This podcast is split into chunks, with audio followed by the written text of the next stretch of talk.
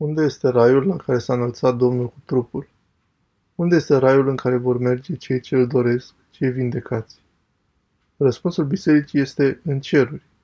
Răspuns care, bineînțeles, este corect, însă care solicită explicații. Dimensiunea duhovnicească. Cum este raiul?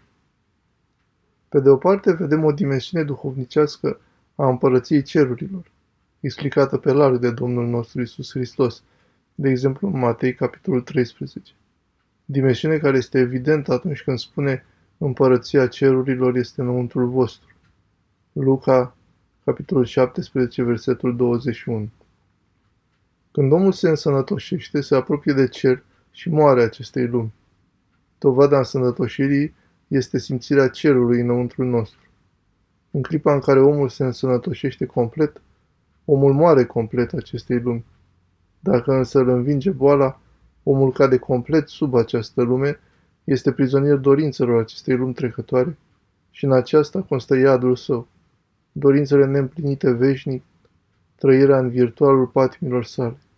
Hristos este Mântuitorul, adică Salvatorul din abisul patimilor noastre.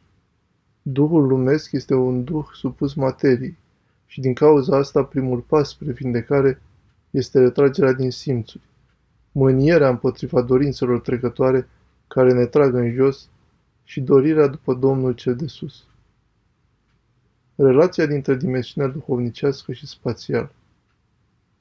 Dincolo însă de dimensiunea duhovnicească a împărăției cerurilor, căreia i-am făcut o scurtă introducere mai sus, există și dimensiunea spațială, care se numește rai. Deci raiul și împărăția cerurilor descriu aceeași realitate, însă din unghiuri diferite.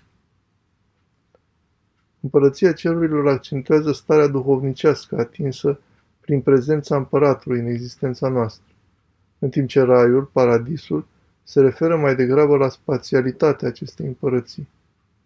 Dacă starea împărăției cerurilor poate fi trăită parțial încă din această perioadă a vieții noastre veșnice, în care ne aflăm acum, trăirea în rai este posibilă numai după moarte, chiar dacă unii au avut, cu darul și ajutorul lui Dumnezeu, experiența raiului ca loc.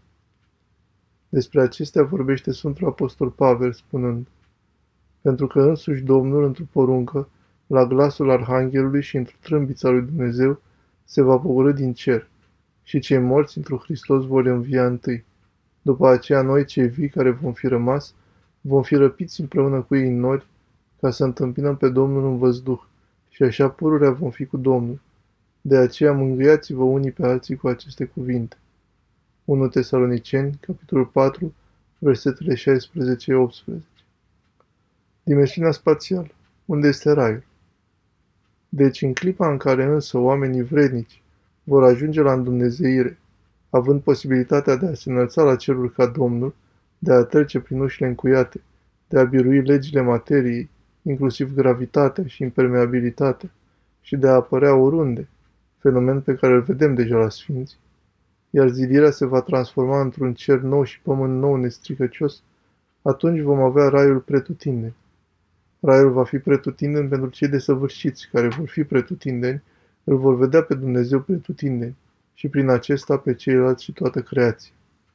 Vom avea un paradis cu un diametru de cel puțin 93 de miliarde de ani lumină, adică 8,8 înmulțit cu 10 la puterea 26 metri, cât este diametrul universului observabil, pe care să-l explorăm uniți între noi și cu Dumnezeul nostru.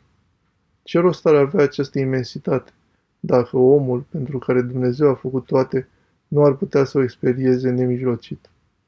Cum pot fi acestea?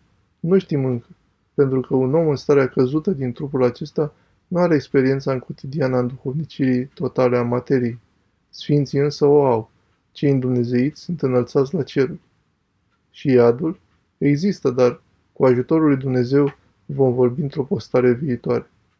Bazat pe Sfântul Isaac Sirul, Sfântul Simeon, noul teolog, Sfântul Grigorie Palama.